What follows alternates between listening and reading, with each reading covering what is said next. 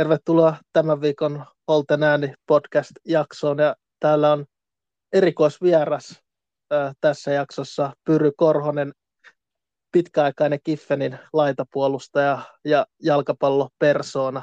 Tervetuloa Pyry. Yes, kiitos, kiitos. Kiva päästä vihdoin tähän Holten ääneen vierailemaan. On pitkään kuunnellut näitä ja ollaan puhuttukin Teemun pitkään tästä. Ja kiva nyt vihdoin pääsee itsekin ääneen. No niin, hy- hyvä, hyvä. Äh, tämän jakson agendana on, tota, puhutaan tietysti Villan, Villan tappiottelusta Manulle, sitten on, tota, puhutaan Seriaasta ja t- tota, mu- mu- muista asioista. Kyllä, että varmaan vähän voidaan sivuta tuota futsalinkin puolta siinä ja käydä vähän Kyllä. läpi ehkä tuota kakkosenkin puolta sit siitä, että minkälainen kausi mahdollisesti Kiffenilläkin on tulossa tässä. Kyllä, kyllä, se, se on tarkoitus. Tota, lähdetään sitten viikonlopun ottelusta Manua vastaan. Katoit kuulemma sen Villa Manu-ottelun tai Manu Villa-ottelun. Mitä, mitä mietteitä herättiin? No rehellisesti nyt Villallahan oli tuossa aika hyvä putki, putki ja Manu pääsi sen katkaisemaan, mutta kun mä lähdin katoin sitä peliä ja otin siitä vähän mietteitä ylöskin tuosta itselle, niin olihan siinä vähän heikompi esitys nyt tällä kertaa Villalta. Et jos nyt tykkää tilastoja katella, niin eihän se maali odottama hirveän korkealle mennyt. Et ehkä toi nolla tehtyä maali oli maali odottamaan nähdä ainakin semmoinen tavallaan ansaittukin tulos. Ja oli mun mielestä ehkä Manu tuossa koko ajan pienen askeleen edellä. Et vähän, vähän semmoista tehotonta tietyllä tavalla, eikä saatu joukkueesta ehkä ihan parasta irti siinä Villan puolella. Se, se on ihan totta, tota Villa oli aika, aika väsyneen näköinen joukko, oletko samaa mieltä, tota, kun aika pienellä ringillähän Villa vetää nyt, kun se lukko on loukkaantuneena ja muutenkin on pieni rinki ollut tässä, niin Joo, näkyy siis, se sun mielestä? Näkyy, näkyy todellakin, että nythän tuossa valioliigassakin on ollut aika kova tahti itse asiassa peleissä, että tänäkin iltana, kun äänitellään tätä, niin sieltä taitaa Leicester ja Everton pelata, niin ihan varmasti on kisaväsymystä ja nimenomaan, kun ei ole hirveän laaja rinki sieltä penkiltäkään tulossa. Et jos miettii, että taisi tulla Callum Chamberskin kentälle, niin eihän se ole semmoinen pelaaja mun mielestä, minkä hirveän paljon valioliikassa pitäisi pelata minuutteja ollenkaan loppujen lopuksi. Kyllä, se on ihan, se on ihan totta. Siellä on siellä ei ollut oikein ketään muuta heittää Ashley Youngin tilalle kuin Callum Chambers, kun Matti Käski on loukkaantunut, niin siellä on joutunut yeah. Ashley Youngin painaa tota 37-vuotiaana vielä kolme peliä viikossa, niin onhan se aika, aika raju puserus kyllä. On, no, mutta Ashley Youngista pakko sanoa, että se on kyllä semmoinen, no voi sanoa Villa seuralegenda, vaikka onhan se Interkin seuralegenda ikuisesti sen Serie A-voiton jälkeen, mutta kyllä Ashley Young on vähän semmoinen kundi, että vaikka ihka on, kyllä se pystyy painamaan yllättävän hyvällä tasolla viikosta toiseen, pakko myöntää. Että mitä nyt Villan pelejä katsellut, katsellut tänä vuonna, niin Ashley Young on kuitenkin saanut semmoista tasaiseen varmaa suorittamista aina. Kyllä, Ashley Young on pelannut vahvan kauden kyllä Villan takalinjoilla silloin, kun on joutunut pelaamaan, kun sehän on Mäti Kässin kakkosmies ollut, mutta syrjäyttikin vähäksi aikaa Kässin tuossa, niin tasoa riittää, Joo. tasoa riittää. Taso, taso riittää nimenomaan ja tuossa Villallakin nyt, kun jos sarjataulukko ihan kylmästi tuijottaa, niin ollaan ihan siinä Eurooppa-liigatahdissa jopa, että ihan mielenkiintoinen loppukausi tuossa tulossa, taitaa olla Liverpool Tottenham melkein samoissa pisteissä itse asiassa Villankaan. Ja olisiko siinä vielä Brightoni taistelee samoista sijoituksista, niin jännitettävää riittää tuohon loppukauden peleihinkin aika kovalla mitalla sitten. Kyllä, kyllä. Siellä on vielä Brentfordkin tulossa vielä, jos jos muut jengit alkaa häviämään, niin Brentford tulee vielä taustalta.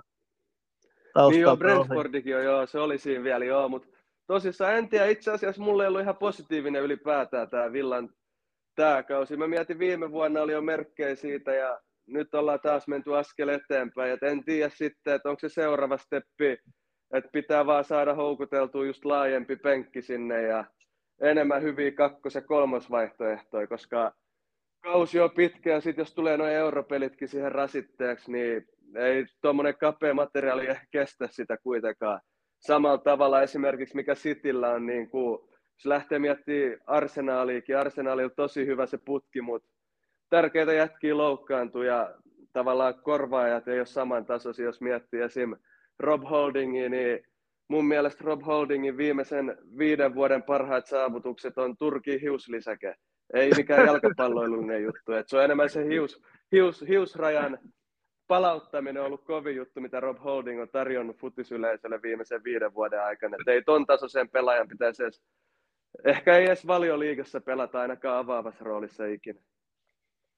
Joo, mä, mä oon ihan sama, samaa mieltä sun Rob Holdingista, että ei, ei ole käyttöä. Sam, vähän sama, sama kategoria kuin Eric Dyer tai Harry Maguire tällä hetkellä. Että ei, ei oikein käyttöä siis, kavereilla. On, on toi vähän surullista, kun miettii, no jos miettii vaikka Konsa ja, ja Minksi, niin onhan ne olisi parempi toppari pari Englannin maajoukkueellekin kuin mitä siellä on pyöriskellyt viime vuosia. Ja tuo Konsaakin seurannut itse asiassa aika pitkään jo ihan nuoremmilta vuosilta, kun veteli Charltonissa, niin sieltä asti seurannut kuntiin, niin mun mielestä voisi saada mahdollisuuksia jopa maajoukkuetasollakin kohta. Joo, pitäisi pikkuhiljaa saada. On se, silloin kuitenkin Konsalhan on mahdollisuus edustaa Portugali, Angolaa tai sitten oli vielä joku kolmas maa Englannin lisäksi, niin kannattaisi pikkuhiljaa kutsua, kun on kuitenkin Villassakin varmaan paras puolustava puolustaja. On ehdottomasti, on ehdottomasti just näin ja nimenomaan kun on paljon vaihtoehtoja. Toki Toki voi olla, että se Angola ei ole ykkösvaihtoehto konsalle välttämättä, mutta eihän sitä koskaan tiedä. Että toi Portugalikin on vähän semmoinen, että eihän Portugalillakaan oikein ole. Niin kuin Pepe, Pepe pelaa vieläkin siellä isoja minuutteja, niin siellä olisi tavallaan tilaa. Siellä Ehkä... oli... Joo, Diasin vierellä olisi tilaa siellä konsalle. Ois, ois, mutta jos Englanti, tai onko siellä Southgate vieläkin sähläämässä. Joo, niin... Southgate on vielä sähläämässä siellä. Joo, niin siihen, siihen en tiedä, Minksihän nyt siellä on pyörinytkin, mutta kyllä Konsakin musta mahdollisuuden siellä ansaitsis. Kun katsoo, että jos kun Erik Dierit ja Harry Maguireit on siellä pyörinyt myöskin, niin en näe mitään estettä sille, ettei paremmat pelaajat tulisi takata ohi. Kyllä, kyllä. Mutta ennen kuin mennään tuota villasta pois, niin kysytään vielä, mitä mieltä sä oot Unai Emeristä? Unai Emeri, en tiedä siis, mitä nyt Unai Emeri ura, niin kuin valmennusura on seurannut, niin mä oon aina tykännyt sen joukkueesta. Eli Emerillähän on ollut itse asiassa ne joukkueet, mitä hän on valmentanut, niin nehän on menestynyt usein ihan hyvin itse asiassa. Jos tuosta nyt nopea vilkaisee Emeriikin, niin miettii ylipäätään, eikö se Sevillassa tehnyt aika hyvää tulosta Espanjassa? Joo, kolme kertaa Eurooppa-liigan voitto siellä. Sitä mä mietin just, siellä oli hyvä joukkue, hyvä rakenne siinä meiningissä. Ja senhän jälkeen, kun Emeri on lähtenyt, niin Sevillahan on painunut koko ajan alaspäin siinä. Nykyään kaupungin ykkösengi taitaa olla Betis, joka oli siihen aikaan, se oli ihan ennen kuulumaton. Nyt Betis on painunut aika kovasti ohi Sevillastakin, niin ei siinä oikein mitään. Että aina, aina kun on ollut Emerin joukkueet, niin mun mielestä Emerin joukkueet on pelannut hyvää fudista. Siinä on ollut selkeä rakenne ja näistä. Toki, toki kun puhutaan PSG, PSG-reissusta, niin se nyt on vähän semmoinen, että ei hirveän moni valmentaja ehkä PSGtä itselleen haluaisi ottaa. Että se ehkä vaatisi semmoisen jonkun tämmöiset Zidanen kaltaisen huippupelaaja ehkä valmentaa sitä porukkaa tai vaihtoehtoista kuin Ancelotti-tyylinen valmentaja, joka on entinen huippupelaaja, tehnyt aika isoa tulostakin, aika suosittu pelaajien keskuudessa. Et ehkä kun Zidane voisi jonnekin PSG sopii, mutta en mä tuosta PSG-reissusta sen enempää lähtisi puhua, se, se hänen Emerin kohdalla. Joo, no PSG on PSG, siitä ei kannata edes puhua, kun ei siellä Ranskassa oikein haastajia, niin se, ei, ei se, se kerro oikein mitään valmentajasta, mutta mit, miten toi kun Emery vaihtoi Gerardia, niin onko pi- isompaa upgradeausta tapahtunut valmentaja, valmentaja, valmentaja upgradeausta missään seurassa? No, ei oikeastaan. Mun mielestä oli iso upgrade, mikä on nyt tapahtunut tässä niin kuin ihan koko Fudis maailmassa. Että lähtee miettimään, että mitä se Gerardi-alaisuudessa oli toi Villan meininki, niin olihan se, olihan se, aika, olihan se aika surullista ja heikkoa. Ja suoraan sanottu, ei Gerard niin hirveän hyvin näyttöjä. No, Rangersissähän meni ihan ok, mutta Skotlannin liigakin on Skotlannin liiga, että siellä Rangers ja Celtic painaa ihan ylivertaisilla budjeteilla ja pelaajamateriaaleilla, niin en mä sitäkään lähtisi katsoa liikaa, mutta Gerardkin tämmöinen tyypillinen entinen huippupelaaja, mutta ei se välttämättä tarkoita, että olisi huippuvalmentaja. Et tulee mieleen esimerkiksi Sami Hyypiä tai vastaavat esimerkit, jotka on sitten vähän floppaillutkin jopa valmennuspuolella myöhemmin. Et olihan toi Gerardin reissu Villaan mun mielestä aikamoinen floppi. Vaikka pelaajana onkin ehkä niin kuin englantilaisen fudiksen legenda kuitenkin. Et tuli mieleen liukastelu, liukastelut viimeisiltä pelivuosilta tosta, että oli koko ajan semmoista liukastelua siellä Villan peräsimessä. Joo, siis se oli ihan katastrofi valinta Villalta, kyllä, kyllä. Mutta tota, mitäs nyt kun pelejä on enää neljä, tai Villalla on neljä jäljellä, Liverpoolilla on vielä, vielä viisi, Brightonilla on seitsemän muistaakseni, ja sitten tuolla tota, Spursilläkin on neljä peliä, niin mitä sä uskot, miten, miten Villa pärjää loppukauden, että meneekö Villa Eurooppaa, konferenssiliigaa tai Eurooppa-liigaa? Itse asiassa mä uskon, että Villa menee tuohon Eurooppa-liigaan asti, eli olisi kiva nähdä itse asiassa Villa Eurooppa-liigassakin, koska perinteinen seura Birminghamin ykkösseura ehdottomasti, ei siitä kahta sanaa. Ja loppuohjelma toki sieltä taitaa olla Volves seuraavassa. Volves nyt ei ole, Volves nyt, no en tiedä, pitäisi ottaa voitto, Spörssi aika heikkoa. Jari Hakalalle terveiset, että Spörssi on aika huono joukkue. Puuli, Puulika ei ole nyt viime aikoina vakuuttanut, aika monet Pool-kannattajat on saanut harmaita hiuksia varmaan tässä tällä kaudella, mitä siihen ne on tottunut edellisin vuosina. Ja sitten toki Brighton, Brighton viimeinen kierros, se voi olla aika jännittäväkin ja isoja panosten peli sit siinä vaiheessa. Et mielenkiintoista nähdä, mutta kyllä mä toivoisin näkeväni Villan Eurooppa-liigassa eikä konferenssiliigan puolella. Ja olisi kiva nähdä just, jos Villa tulisi vierailemaan vaikka Helsinkiin, kun kyllä mä uskon, että klubikin Eurooppa-liigassa tänäkin vuonna tulee olemaan, niin saisi Villan käymään Helsingissäkin sitten. Vähän, vähän kuitenkin Villallakin on tota, Suome, Suomen taustaa tai suomalaisväri ollut. Enkelman tulee mieleen esimerkiksi Villamaalivahtina, niin on yhteys Suomeen kuitenkin, niin olisi kiva nähdä Villa Suomesta taas. Se olisi kyllä loistavaa, mutta Villafaneille varmaan kelpaisi konferenssiliigakin. Sen, sen verran pitkä ollaan oltu Euroopan ulkopuolella. Mutta tota... Joo, ihan, ihan varmasti. Että kyllähän se konferenssiliigassakin, kun katsonut tänäkin vuonna niitä pelejä, että eihän se yhtä hohdokas ole kuin Tsemperi tai Eurooppa-liiga, mutta kuitenkin europelejä ja on siellä kova taso ollut, mitä joukkueet siellä pelaa tälläkin hetkellä konferenssiliigan välierissä. Kyllä, kyllä. Ja puhutaan vielä myöhemmin Villasta lisää tässä lähetyksen loppuun, mutta tota, mennään nyt sulle rakkaaseen seuraan, eli Interiin. Mites toi, mi, mites toi Inter on tullut sulle, sulle rakkaaksi seuraksi? No toi Interi, Interi ehkä menee sinne Ysärin puolelle, että 98, 97 vuosina, mulla oli, oli ihan skidi kolme neljä vuotias niin oli, oli Ronaldo Interpaita. Ja sitten se jostain siitä lähti periaatteessa liikkeelle. Ja sitten siitä asti seurailu Interit, olen sitä 25 vuotta jo se, seurannut. Ja välillä mennyt paremmin ja välillä huonommin, että ei sitä kuitenkaan tavallaan, ei se nyt sille Italiassa mikään muu seura kuitenkaan mun mielestä on esimerkiksi 2020-luvulla menestynyt yhtä hyvin kuin Inter. Ja mun mielestä Inter on näiden 25 vuoden aikaa, okei, okay, onhan Juventus voittanut monia mestaruuksia putkeen, mutta ainoa, joka on pystynyt Italiassa ottaa triplat, Champeri, Coppa Italia ja Serie on Inter murinhaalaisuudessa, niin on, on, on, tullut myös menestystä, vaikka välillä on ollut vähän heikompia aikoja ja on käynyt jotain Benittesiä, niin kuin Materazzi sanoi, et kun Murin, Murinho oli lähtemässä Interistä ja meni itkemään siihen bussille ja viimeiset halaukset, niin Materazziilta kysyttiin, että mitä sanoit siinä Murinholle, niin Materazzi oli vastannut, että vaffan kuulla, sä jätit mut tänne Benittesinkään. niin se kertoo, se kertoo olennaisen noista hulluista vuosista, kun oli Benittesi ja valmentajia vaihtui ja sitten hän taas Kontte toi hommaa vähän ylöspäin. siinä vaiheessa oli hyviä pelaajia, oli Hakimi, Hakimi oli ihan liekeissä se kausi, mutta toisaalta sitten Interillä ollut taas talousvaikeuksia. mestaruuden jälkeenkin noin neljä, viisi parasta pelaajaa melkein täytyy myydä, että homma jatkuu. Niin on ollut vähän surullista ja Konttekin lähti samalla oveavauksella, koska ei ollut tyytyväinen, että parhaat pelaajat myydään heti mestaruuden jälkeen.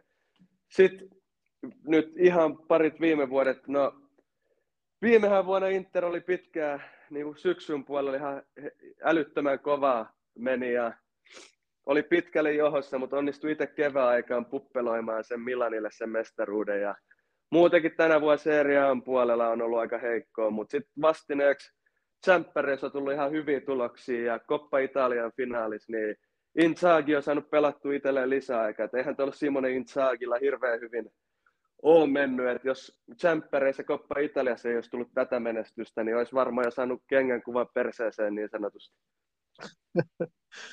kyllä, kyllä. Kyllähän Inter on perinteinen seura kuitenkin Italiassa, mutta Serie A on ollut vähän, vähän alamaissa viime vuodet, mutta pikkuhiljaa alkaa nousu tulee, kun siellä on ollut Napoli pelasi hyvin Champions Leagueassa, nyt on Milanon derby tulossa Champions Leagueassa, niin onko Serie A nousemassa takaisin? On, ser, Serie A on ehdottomasti nousemassa. Sitten Eurooppa-liigan välierissäkin on italialaisväli, konferenssiliigan välierissä on italialaisväri, niin se on ihan älyttömän hyvä sarjalle ylipäätään, koska kyllähän Serie A on perinteisesti ollut semmoinen tavallaan, en mä nyt sanoisi, no voisiko sanoa legendasarja, että siellä on ollut isoja persoonia, isoja nimi, siinä on ollut semmoista omanlaista tunnelmaa aina siitä italialaisessa fudiksessa, niin nyt mun mielestä se on vähän palaamassa. Ja mun mielestä se on hyvä juttu, että tuossa mun mielestä oli tosi huono asia, että se Juventus hallitsi tuota 2010-lukua niin pahasti, koska se vähän näivetti sitä koko seriaa. Mutta nyt mun mielestä on ollut ihan piristävää just, että Napoli on pystynyt pelaamaan noinkin hyvin Kvaratskhelia ja Osimenin johdolla ja on noussut tavallaan uusia tähtistatuksen pelaajia perinteisissä fudiskaupungeissa Italiassakin. Kyllä, kyllä, mutta Napolihan nyt näyttää voittavan seriaan, niin eikö se ole kuitenkin, jos Inter ei voita, niin eikö se ole kuitenkin aika hyvä, että Napoli voittaa, kun ne ei ole hirveästi juhlinut Maradonan päivän jälkeen, tai edes ennen Maradonaa ei ole juhlinut. Joo, siis kyllähän sen niin kuin Napolille suo mieluummin kuin esimerkiksi Milanille tai Juvelle tai muille räkäseuroille, jotka on noissa sopupeliskandaaleissa ryvettynyt, tai Berlusconin Berlusconi alaisuudessa ollut, niin onhan se aina positiivista. Että Napoliin menisi perinteinen fudiskaupunki, ihmisille tärkeä seura ja se seura näkyy kaupunkikuvaskin koko ajan. Se on iso juttu siellä, niin ihan hienoa, jos se menee Napoliin. Ja toivottavasti meneekin ja siltä se näyttääkin aika vahvasti. Eikä taida olla enää mitään pelattavaakaan siitä mestaruudesta. Joo, mestaru- mestaruus on kyllä mennyt Napolielle nyt ihan katastrofaalisesti sula mutta sekin, sekin on erittäin epätodennäköistä, mutta Interillä on kuitenkin vielä pelattavaa mestareiden liigapaikkaa mestareiden liigassa välier, välierissä, niin mitkä fiilikset Interin loppukaudesta? Hyvät fiilikset, totta kai, että kyllähän sitä on nyt itsekin venannut siitä vuodesta keväästä 2010, siitä kun Murinho kyykytti Barsaa ja Guardiolaa Camp Noulla ja tuuletteli siellä Legenda Muntari ja Milito ja Snyderi ja Materatsiakaan, niin kyllähän siitä on jäänyt hyvät muistot. Ja kyllähän nyt mä uskon, että tämä kevät tulee olemaan samanlainen, että viimeksi taisi olla vuonna 2000, olisiko ollut 2005 se hullukausi, kun oli Milan Liverpool-finaali, jonka Liverpool vei Istanbulissa pilkuilla sitten, niin sinähän vuonna oli viimeksi Milanon derby välierässä ja silloinhan on tullut se legendaarinen kuva, missä on Materazzi ja Rui Costa katsomassa itse asiassa Soihtumerta. Että tavallaan kiva, että tuommoinen tapahtuma on, että Milanon derby, yksi isoimpia derby, mitä on maailmassa. Niin ihan loistava, että se on tsemppäri, tsemppäri niin kuin välierävaiheessa. Toivottavasti ei ole liikaa turisteja stadionalla Giuseppe Meassalla pilaamassa, pilaamassa tunnelmaa, vaan olisi perinteistä ultraskulttuuria, saataisiin vähän soihtumerta ja fiilistä sinne. Että ei sitä, ei sitä jaksaisi katsoa samalla tavalla, jos olisi pelkkiä turisteja periaatteessa täynnä, vaan olisi hyvä, jos mahdollisimman iso osa lipuista saataisiin jaettua sinne ihan oikeille kannattajille paikallisille.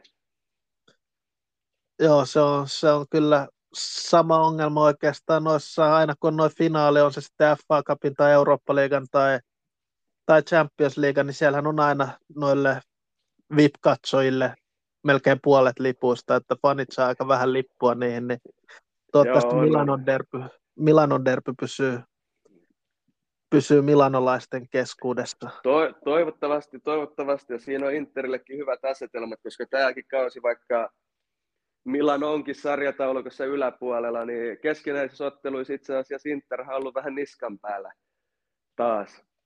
Ja ei silti vakuuta toi niin kuin Milaninkaan hyökkäyskalusto niinkään, että jos Giroud ei ole pelikunnossa, niin sieltä taitaa olla seuraava vaihtoehto legendaarinen Diva Korigi, joka ei hirveästi pelata, kun siellä on Bastoni ja Acerbi ja, ja legendaarista Matteo, Chelsea-legenda Darmiani, Manu-legenda Darmiani vastassa, niin eihän siinä hirveästi hätää pitäisi olla. Ei, ei. Kyllä, kyllä mäkin luulen, että Inter tuosta finaaliin menee. Ja mäkin muistan sen, kun Interin Murinho voitti tota Barcelona. Kyllä mäkin sitä tuulettelin, kun mä en ole ikinä Barcelona-kannattaja ollut, että mä muistan sen. Joo. Villa ei ole päässyt tuulettelemaan vielä Champions League-peleissä, niin pitäisi Joo, jotain eikö, muuta. Niin, niin, niinhän se on, mutta kyllä tuossa varmaan pari vuoden sisällä, jos toi meininki Birminghamin suunnalla jatkuu, niin en ihmettelisi, vaikka Villakin tulisi tsemppäreissä näkymään. Ja just toi, että oli se kyllä kiva, koska ei hirveän moni voi Barsasta tykätä. Jotenkin oksettava seura kaikin puolin. Ja semmoinen itkupotku raivari meininki. Taisi olla se legendaarinen peli itse asiassa, mistä Busquets tuli kuuluisaksi, kun se kurkisteli sieltä sormia Joo, ja se, oli ja Muistan se jo, kyllä. kyllä. Ja sitten Guardiola alkoi tuulettelemaan, niin Murinho kävi kuiskaa, älä luulekaan, että tämä matsi on ohi. Ai ja, kyllä, kyllä. Kyllä, mutta tota, kun puhutaan Interistä vielä, ja. vielä ennen kuin mennään kotimaiseen futikseen, niin Villa ja Interin, niin kuka pelaa olisi sellainen, joka olisi hyvä lisä Villan tähän nykyiseen suoraan avauskokoonpanoon? Suora avauskokoonpano ehkä, en tiedä, vasemmalle puolelle, no Di Marcohan vasenta wingbackia vetänyt, mutta ollut tosi laadukas tällä kaudella. Oma kasvatti Interin tosissaan. En usko, että on lähtemässä mihinkään. Mutta olisi tosi hyvä vahvistus Villallekin usko vasemmalle puolelle. En, en tiedä, eikö siellä ole Moreno pelannut vasenta pakkia viime aikoina, niin Kyllä. ainakin olisi kova kilpailu siitä paikalta. Ja pakko myöntää, toi Interin vasenjalkainen toppari Alessandro Bastoni on hälyttämään hyvä. Että hyvä puolustussuuntaa ja ennen kaikkea hyvä pallollisena. Toki valioliigassa se palloton pelaaminen ja puolustaminen ehkä korostuu. En tiedä, miten sopeutuisi sinne, mutta ainakin seriaahan ihan kurko. Et olihan toi Kalido Gulibalikin seriaas kurko, mutta sanotaan näin, että Bastoni, Bastoni on puolet parempi pallollisena kuin Gulibali. Et siinä olisi semmoinen etu. Sitten totta kai toi Denzel Dumfries hän on ollut, ollut huhuissa jopa villaan, mutta Dumfries on ollut ehkä vähän kaksipiippunen pelaaja. Et välillä siellä tulee ihan loistavia suorituksia, niin kuin, no viimeiset parit arvokisat esimerkiksi Hollannin parissa, sehän ollut ihan älyttömän hyvä, mutta sitten Interissä on ollut epätasasta, ennen kuin Skriniar loukkaantui, niin itse asiassa Matteo Darmianhan vei se oikein wingbackin paikan Dumfriesilta, joka oli vähän yllättävää, koska eihän Darmian itse asiassa Interis ennen tätä kautta hirveästi ollut pelannutkaan. Et se oli aina ollut semmoinen kakkoskori ukko Interis, mutta Darmiankin on pystynyt nostamaan omaa tasoa yllättävän hyvin. Ja sitten siellä on vaihtoehtona vielä, Interillä olisi oma legenda De Ambrosio, maailman hitain toppari ja laitapakki, niin toivottavasti Inter ei lähde myymään liikaa pelaajia. No sitten totta kai, no jos miettii, onhan, onhan Villalla hyvä keskenttä, mutta kyllä mä väitän, että Nicolo Barella on yksi tulevaisuuden maailman parhaista keskikentistä, ellei ole sitä nyt. Kun miettii, että miten se pelasi Champeres Barcelonaa vastaan, niin sehän piti Barcelonan teinareita ihan pilkkana koko peli. Joo, se voi, se voi olla vähän villan, tota, vähän liian hintava pelaa villaa, tai ylipäätään se villa tuskin hankkii Interistä suoraan, tota, suoraan Interin pelaa tällä hetkellä vielä. Joo, ei, ei todellakaan edes. Totta kaihan kyllähän Big Rom on valioliigassa legenda-asemassa, niin kyllähän Big Romin näkisi Olli Watkinsin viereen rymistelemässä maaleja, jos se osuisi palloa, jos se osuisi palloa. se olisikin näky, se olisikin näky.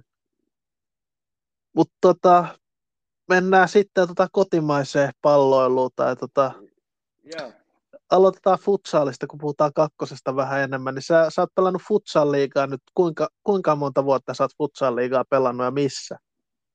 Futsal-liigaa nyt kolme vuotta takana. Et sitä ennen pelattiin kaveriakaan EBK, ihan alasarjoista ylöspäin. Et kolmonen, kakkonen, ykkönen koluttiin läpi, sitten pyörittiin pari vuotta siellä ykkösessä, mutta se oli vähän semmoista höntsämeininkiä, että mentiin vaan pelaa pelit ja pidettiin kavereiden kanssa hauskaa ja sitten siirryttiin Broidin kanssa Somerolle ja tuli pari muutkin kundia EBKsta. Nyt kolme vuotta futsal-liigaa pelattu ja ihan hyvältä maistuneet. Onhan toi futsal on tavallaan niin kuin Fudiksen serkku, sanotaan näin, että ei ole ihan sisarus, koska kuitenkin siinä on lajeissa sen verran eroa, mutta kyllä mä sanoisin, että jokaiselle fudispelaajalle olisi jossain vaiheessa hyvä pelata futsalia. Että siinä tulee tiettyihin tilanteisiin semmoista ratkaisukykyä, pieniä kombinaatioita ehkä, ja voi löytää esimerkiksi ahtaamaskin tilassa yllättäviä, yllättäviäkin ratkaisuja sitten, millä pääsee ulos vaikeista paikoista syöttämällä esimerkiksi. Kyllä, niitä on nähty kakkosen peleissä Kiffen, Kiffeninkin paidassa muutama, muutama otteeseen kyllä.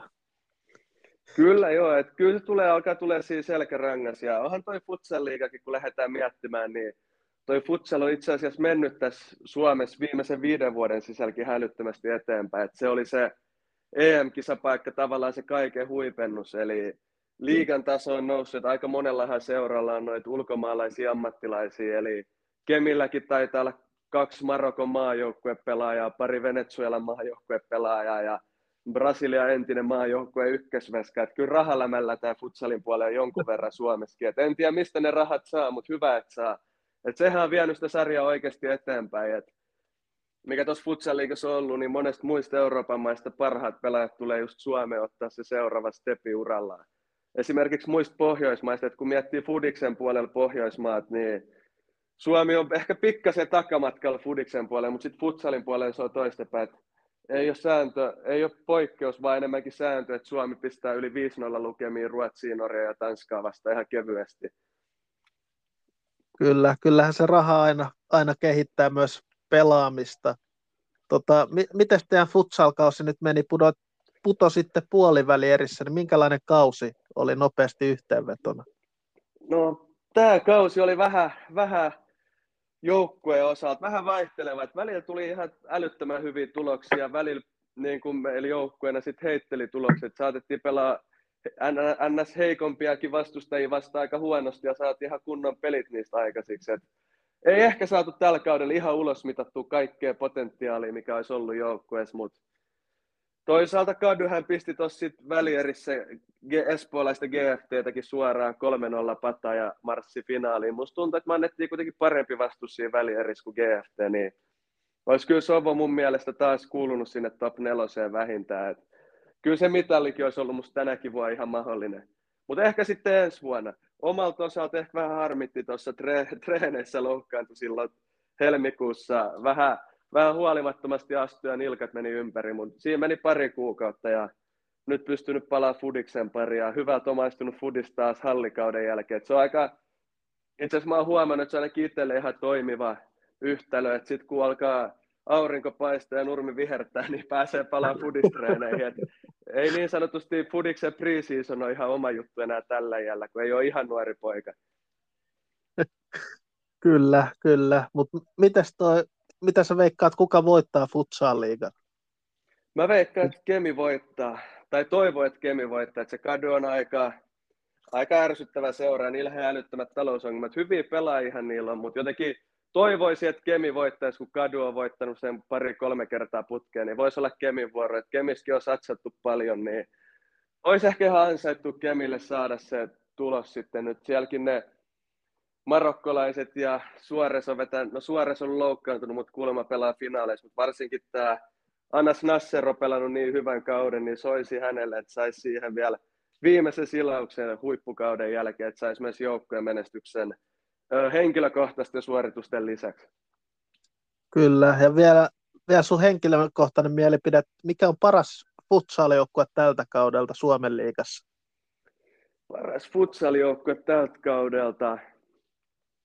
Kyllä mä ehkä sanoisin, että mitä vastaan itse oli ehkä inhottavia pelata, niin Kemi ja Kadu oli ehkä semmoiset haastavimmat, että Kadu, Kadu, eri, Kadu ihan erilainen kuin Kemi, mutta ehkä mä kallistuisin Kemiin kuitenkin, että Kemillä on ne tietyt yksilöt, jotka pystyy tuoda vielä se isomman ero, ja sieltä on vielä muutama ollut isosti loukkaantunut ja näin, niin sanoisin, että ehkä Kemi on ollut se kauden kovi, että voitti, voitti runkosarjan ja marssi nyt finaaliin, niin ehkä mä sanoisin Kemi ainakin tähän mennessä, että tokihan finaalipelit se voi kääntää vielä.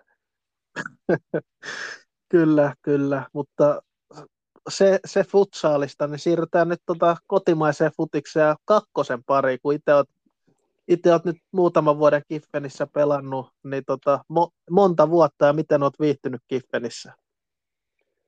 Oh, 2019 taisin tulla, silloinkin, taisin tulla silloinkin maaliskuussa mukaan, mutta se oli silloin loukkaantumisen jäljet ja oli silleen pelannut legiruksesi jäpsissä siinä ennen kaudet ja silloin sattui olemaan itse asiassa niin hyvin, että Kiffenissä oli aika paljon niin kuin kavereita ja Broidikin oli mennyt sinne vuotta aiemmin ja näin ja päätin mennä sitten sinne ja sille tielle on jääty, niin se kertoo olennaisesti, että on viihtynyt tosi hyvin ja ollut kiva pelata nämä vuodet. Et tokihan se eka vuosi oli joukkueelta vähän vaikeampi, mutta sen jälkeen mun mielestä ollut aika nousujohteista koko ajan. Niin kuin pelaaminen ylipäätään, että en katso edes sarjataulukkoa, vaan ihan niin kuin, miltä se Kiffenin fudis näyttää ja miltä se pelaaminen tuntuu, niin musta se on ollut aika nousujohteista itse asiassa. Että tämä kausi totta kai näyttää sit, mitä se on, mutta niin, koska mietitään viime kauttakin. Kyllä, kyllä. Se on no, koko ajan nousujohteesta Kiffenin toiminta, mutta tota, niille, jotka ei tiedä, niin Pyryn velihän on Antti, eli kakkosen paras toppari, niin miltä tuntuu pelata Antin kanssa samassa jengissä? Kyllähän se hyvä hauskalta tuntuu, että silloinhan nuorempina junnuina 89 vedettiin pitkään yhdessä. Antti pelasi pari vuotta vanhempien ja nyt Kiffenissä taas pelattu yhdessä. No futsalissa toki pelattiin, mutta onhan se silleen helppo, että aika usein syötelläänkin aika paljon vaan keskenään välillä peleissä, niin vaan se helppo pelaaja. Anttikin on niin hyvä pelaaja siinä, niin tietää kyllä, että voi luottaa siihen aina, ja onhan se vasen jalka ihan älytön. Et kyllähän tuossa oli hauskaa sekin, tosta, jos Anttia pelataan vielä, niin siellähän edellinen futsal maajoukkueen päävalmentaja oli pyytänyt Antti, Antti ollut suostunut menemään maajoukkueen leireille, niin Antille soiteltiin, että läheteltiin teksteri, että tutko pelaa Italiaa vastaan suoraan maajouk- niin kuin maaotteluun, niin Antti oli vastannut, että paljon siitä maksetaan. ai ai. Joo, mä, mä oon kuullut, että Antti on saanut ihan sopimukstarjouksia tuolta Veikkausliigasta asti, joku, jokunen vuosi sitten ainakin. Joo, ilmeisemmin joo, ilmeisemmin joo, mutta ilmeisemmin ei varmaan sitten ollut maksukykyisiä seuroja, jos Antti ei sinne päin mennyt tai jotain vastaavaa. Mikä siinä, mikä siinä, jos kuitenkin Kiffenissä on hyvä olla ja näin ja viihtyy ja kentän ulkopuoliset asiat hoidetaan hyvin ja kentällä sujuu, niin mikä siinä, että eihän se Veikkausliiga loppujen lopuksi mikään maailman hohdokkain sarja ole, ellei saa semmoista sopimusta, että sä pystyt oikeasti tekemään sitä budista työksesi, että sä et joudu painaa jotain osa-aikaista hommaa tai oot samalla opiskelija. Et ei se liigapelaaja arki, en usko, että Suomessa aina on kaikista hohdokkainta. Ellei nyt ole noissa klubissa, SJK, Kupsissa tai jossain Interissä tai vastaavassa, mutta en sitten tiedä, mikä noiden pienempien seurojen maksukyky Suomessa on. No se, se on just näin, että se veikkausliigapelaaja arki voi olla aika hankalaa välillä. välillä. Mutta tota, sitten me Kiffeni ja tämän kauden joukkueeseen, millä mielellä, mielillä palasit Kiffenin treeneihin ja mil, minkälaiselta joukkoa tämän vuoden Kiffen näyttää? Siis sanotaan näin, että siinä tammikuussa kävi ekan kerran käymässä, kääntymässä ja silloin oli vielä jonkun verran tryout-kundeja ja siitähän se joukko on rakentunut. Sitten palasin huhtikuun lopussa seuraava kerran treeneihin itse asiassa kauden alkamisviikolla ja nyt taitaa olla kolme treenit takana, mutta hyvältä on meininki näyttänyt, uusia kundeja tullut hyvin sisään. Runko on säilynyt hyvin muutamaa pelaajaa lukuun ottamatta. Et porukka on ollut pitkään yhdessä ja se näkyy tavallaan tietää, mitä toinen haluaa tehdä ja mitä tapahtuu kentällä. Ja uudet kundit tuo aina oman mausteensa. Et en uusista kundeista hirveästi vielä osaa sanoa, kun on nähnyt sen Atlantis Akatemia-pelin vaan. Ja se oli vähän heikompi peli koko joukkue, niin ei siinä kukaan oikein loistanut. Ja sitten toki treeneissä, treenit on treenejä, että totta kai treeneissä ollaan kehittymässä, mutta pitää muistaa, että eihän treeneissä kaikista pelaajista saa aina kaikkea irti. Jos miettii esimerkiksi huipputasoltakin, niin eihän Dele Alli ikinä ollut hyvä treenaa, mutta sitten parhaimmillaan peleissä oli hälytä. Kyllä, kyllä. Kyllä, mutta entäs mites Kiffenin tavoitteet tällä kaudella? Ensimmäinen peli nyt meni miten meni, meni, mutta miten, mites tavoitteita, mitäs tuo Suomen kappi?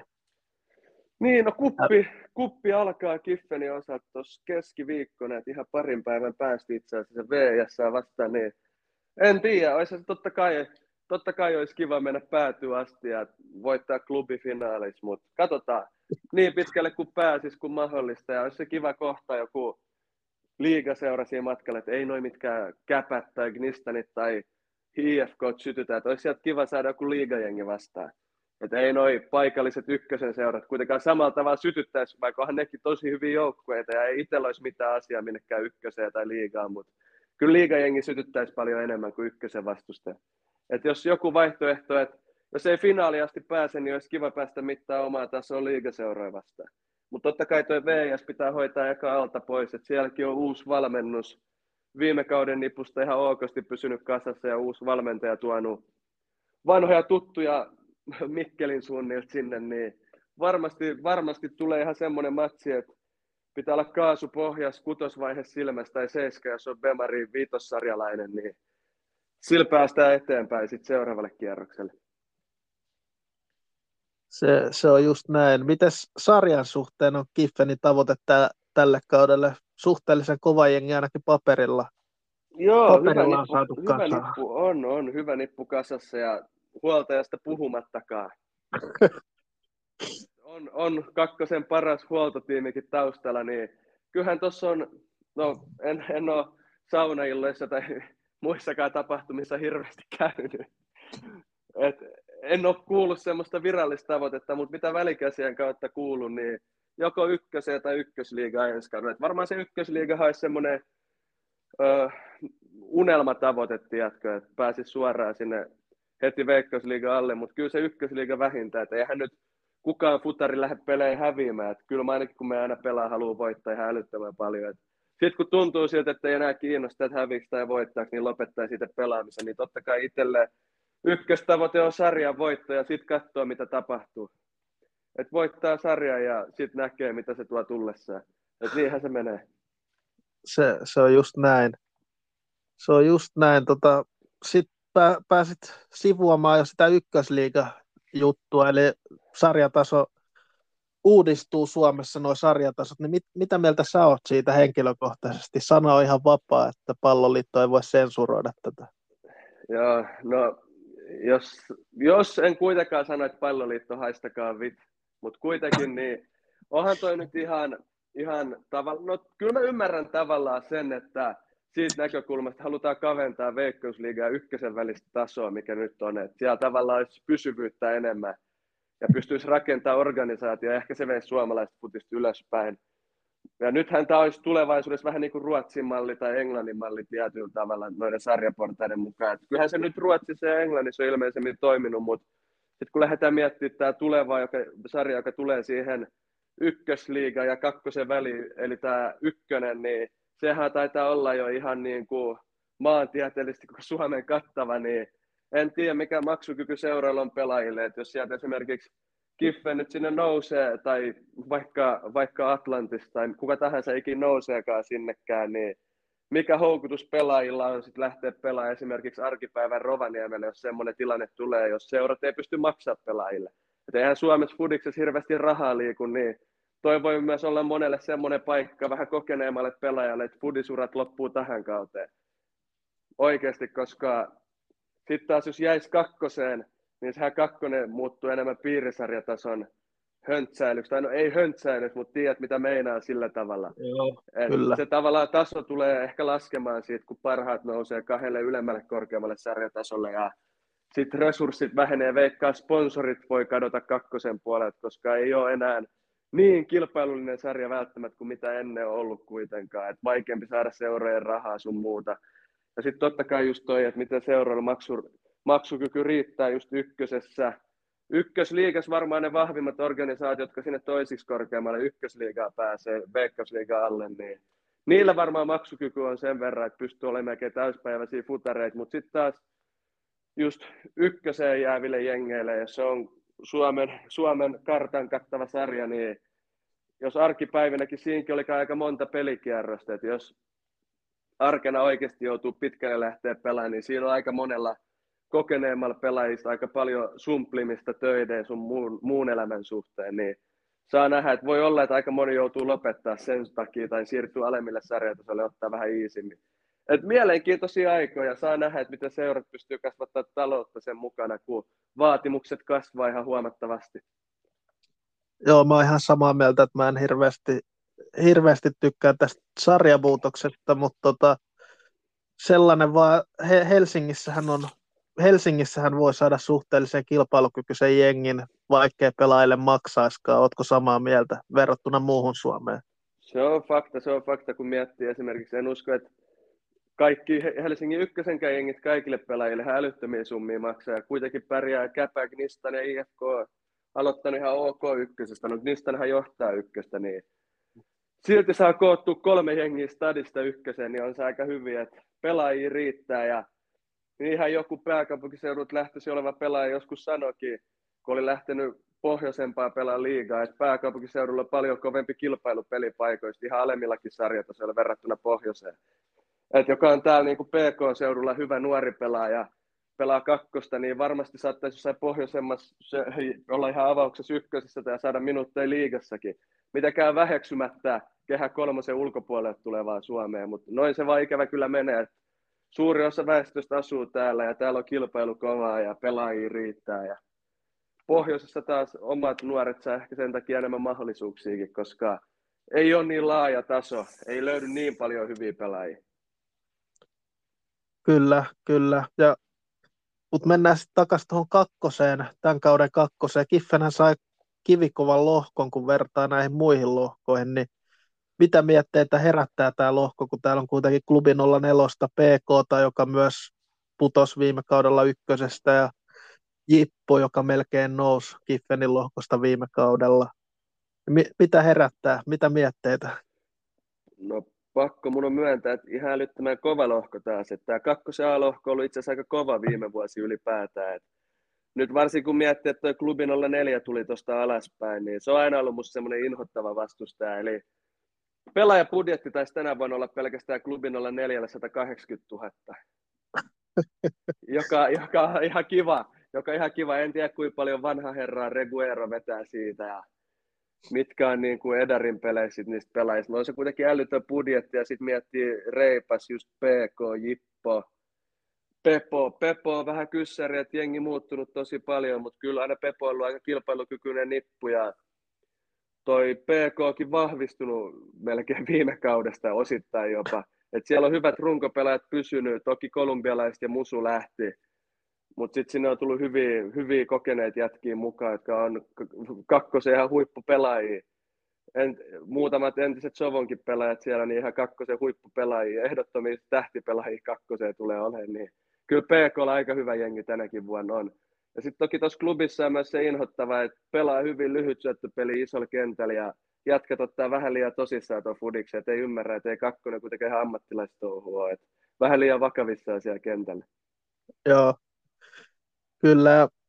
No Kiffenin tavoite nyt on kuitenkin päästä sinne top 5, että pääsisi karsimaan edes siitä uuden sarjatason paikasta, mikä lienee kuitenkin se Kiffenin tavoite, että pääsisi sinne, että joutuisi tähän uuteen kakkoseen, niin mitä luulet, että mitkä viisi joukkuetta on top viidessä tästä Kiffenin lohkossa? Ai ai, toi on kyllä paha, toi on kyllä paha, koska nyt on niin alkukausi ja itsekään ei ole niin paljon seurannut tuossa talvella harjoitusottelut, vaikka rehellisesti sanottuna ne harjoitusottelut ei kyllä kerro mitään mun mielestä kuitenkaan tosi peleissä. Mutta jos me lähdetään sanomaan top 5, niin Kiffen voittaa lohkon. Sitten siinä on PK, Jip, Espoo, siinä on kolme jengiä. Sitten on klubin olla neljä siinä nelikossa. Sitten joku näistä, eli Reipas, Atlantis 2 tai PPJ. No, se, se kelpaisi kyllä, sarjanousu, sarjanousu kelpaisi kyllä varmasti Kiffenille, Kiffenille tä, tässä vaiheessa. Mutta tota, tässäkin on jonkun verran futisihmisiä kuuntelee, niin minkä takia kannattaisi tulla Bollikselle katsoa, kun Kiffen pelaa? Ja milloin on seuraava peli muuten Kiffenillä? Seuraava kotipeli on lauantai tipsi vastaan Bolliksella. Varmaan joudutaan ikävä kyllä olemaan vielä tekonurmella, mutta kuitenkin kotipeli. Et ei tuonne myrtsiin kannata lähteä VIS tukea. Et kattokaa ruudusta mieluummin, niin ei mene rahat kilpaileville seuroille. Öö, No ei, tulkaa paikan päälle. Kyllä se on hyvä, että kaikki fudisjengit saa rahaa Suomessa. Kaikki on kotipäin fudikselle, kun lähtee kentolta ja pesäpallolta pois. Mut... Niin, miksi tulla Kiffenin peliin? En mä tiedä. Bollis, hyvä sijainti, aurinko paistaa kesällä katsomoa ja välillä pelataan ihan ok, niin mun mielestä se on ihan ok yhdistelmä. Et enemmän ehkä sen sään mukaan varmaan. Jos on hyvä sää, aurinko paistaa sulla on tylsää lauantai-iltana tai sunnuntai-päivänä tai lauantai-päivänä, niin tuu bollikselle, niin saat tekemistä, ota kaverit mukaan. Yleensä fudis on hyvää, mutta ei aina voi luvata sitäkään, niin älkää pettykö, jos tuut. Kyllä, kyllä. Kannattaa tosiaan tulla bollikselle katsoa pelejä ja, tota, ja kannattaa myös katsoa toi Suomen kapin peli ruudusta, jos ei my- Myyrmäkeen pääse, niin ruudusta tulee tosiaan VS Kiffen 19.30 keskiviikkona. Kyllä. Keskiviikkona, joten sitä kannattaa ehdottomasti kat- katella. Ja onko... Kyllä, hyvä. Ja Pyro, ootko vielä tehnyt sopimusta Kiffenin kanssa? En tiedä. En osaa sanoa. en tiedä. En tiedä. En tiedä, saanko sanoa vai pitääkö sanoa, että ei mulle ole annettu vielä sopimusta. En tiedä, mitä mä saan sanoa tässä, mutta kyllä se on jo allekirjoiteltu, julkaistaan tuossa keskiviikkona. En tiedä, milloin tämä podcasti tulee ulos. en, no, en ole kysynyt sometiimiltä tai Wigmanin Jannelta lupaa julkaista, mutta menkö, että ei se haittaa, on sopimus no, tehty. Ja no sieltä tulee on... mulle viesti, jos jotain ongelmia on sen suhteen. Eli miltä tuntuu jatkaa Kiffenissä vielä, vielä ainakin yksi kausi? Hyvältä tuntuu, että eipä tuossa oikeastaan niin kuin, no olisi, olisi silleen, totta kai ainahan vaihtoehtoja olisi, mutta ei silleen niin kuin itselle loppujen lopuksi tiedä, että se on vaikea valinta jatkaa Kiffenissä. Jostain jos nyt kakkosessa pelaa, niin kyllä sitä mieluummin pelaa Kiffenissä kuin jossain muualla, sanotaan näin. Että ei hirveästi tuottanut tuskia tai unettomia öitä tuo valinta, sanotaan näin. Hyvä, toivottavasti nähdään kehissä taas, taas pyryä. Kannattaa käydä Bolliksella katsoa pelejä. Ja tosiaan tota, mennään sitten valioliigaa takas ennen kuin mennään tuohon Villa Volvesotteluun, niin puhutaan tämän kauden, tämän kauden tähdistökentällisestä, eli 4-4-2 ja maalivahti, niin aloitetaan maalivahdista, niin kuka on sun mielestä tämän kauden paras maalivahti valioliigassa? Tämän kauden paras maalivahti valioliigassa? Siellä olisi itse asiassa aika monta hyvää vaihtoehtoa rehellisesti, eli mun mielestä moni veskari on pelannut tällä kaudella tosi hyvin valioliigassa, mutta ei ole kuitenkaan Teemu Emi Martínez, vaikka sitä toivoisitkin, että sanoisin. Eikä mikään Jordan Pickfordikaan, että se on, se on vähän yliarvostettu. Jos mä lähden miettimään maalivahtia, se on niin vaikea, niin voisiko sanoa se jopa näin, että Nick Pope on ollut aika hyvä? Kyllä, sen voi sanoa ihan noin, koska mäkin olisin valinnut Nick, Nick Popin, koska Emi Martínez, vaikka se on pelannut viime paikoina hyvin, niin alkukausi meni miten meni, niin Emi Martínezilla niin kuin koko villalla, niin en, en ihan Emi valitsisi tässä vaiheessa vielä myöskään itse, vaan itsekin valitsisin Nick Popin. Joo, ei, eikä Nick Popekaan välttämättä niin kuin iso yleisön valinta olisi, mutta kun miettii Newcastle, miten niillä on mennyt ja miten vakuuttava Pope on ollut, niin ei ollut myöskään veskarissa kertaakaan kiinni. Ei ole, ei ole. Ja sitten tota mennään laitapuolustusosastolle oikea pakki ensin, eli kuka olisi sun valinta oikeaksi pakiksi, mä kerron sen jälkeen omani. Mun valinta oikeaksi pakiksi, siihenkin olisi muutamia hyviä vaihtoehtoja rehellisesti. Öö, paha sanoa, koska aika monet seurat pelaa myös wingbackeilla, mutta jos niinku ihan oikeata wing, wing, wingbackin voi valita myös kyllä. Tekisi mieli sanoa Ashley Young, mutta ehkä se on pakko antaa Kieran Trippierille. En mä tiedä, mun mielestä Kieran Trippierillä on tullut uusi kevät Newcastlessa. Se on ollut hyvä kausi Trippierillä oikeasti, niin mä annan sen Trippierille. Me, me ollaan sataprosenttisesti, sataprosenttisesti samaa mieltä, koska munkin valinta on Kieran Trippier, koska on ollut tärkeä pelaa tuolla Newcastle jengille tässä Champions League, kun ne on menossa Champions Leaguea nyt ensi kaudelle, niin, niin, niin se on ihan, ihan hyvä valinta tähän paikkaan. On, kun miettii noit, sit totta kai joku, joku, totta kai Ben Whitekin on oikeasti Gunnersissa vetänyt hyvän kauden oikeana pakkina, mutta kyllä mä näen silti, että Ripper on kokonaisvaltaisesti ollut paljon parempi kuin Ben White esimerkiksi. Ja Cityllä toi pelitapa on vähän erilainen, niin sieltä ehkä olisi vähän vaikea lähteä nostaa ketään, vaikka hän City täynnä älyttömän hyviä pelaajia. Kyllä, kyllä, se on just näin. Mutta miten tuo topparipari? Kenet valitsisit topparipariksi? Toikin on niin älyttömän vaikea. Öö, toppariparina voisi olla melkeinpä, ketä siellä toppareen voisi olla? Kyllä se on ehkä, ehkä pakko sanoa, Ruben, Ruben Dias on ainakin toinen siinä. Ruben Dias ja mm, Harry Maguire ehkä toinen. Ei, ei Harry Maguire, ei. Ehkä Ruben Dias, Ruben Dias on aika selvä valinta ja sitten Sven Botman on ollut musta aika hyvä. No se on hyvä valinta. Melkein samat, eli mulki on Sven Botman, koska Newcastlein puolustus on ollut sarjan paras, niin ne ansaitsee myös puolustajia tähän vuoden joukkueeseen, mutta toiseksi toppariksi valitsin ton Akanchin. Mm. Mi- mitä mietteet Akanchin kaudesta? Akanji, en tiedä jotenkin, olen seurannut Akanjiikin vähän pidempään, mutta mun mielestä ottanut aika hyvin paikan tuolla Cityssä oikeasti.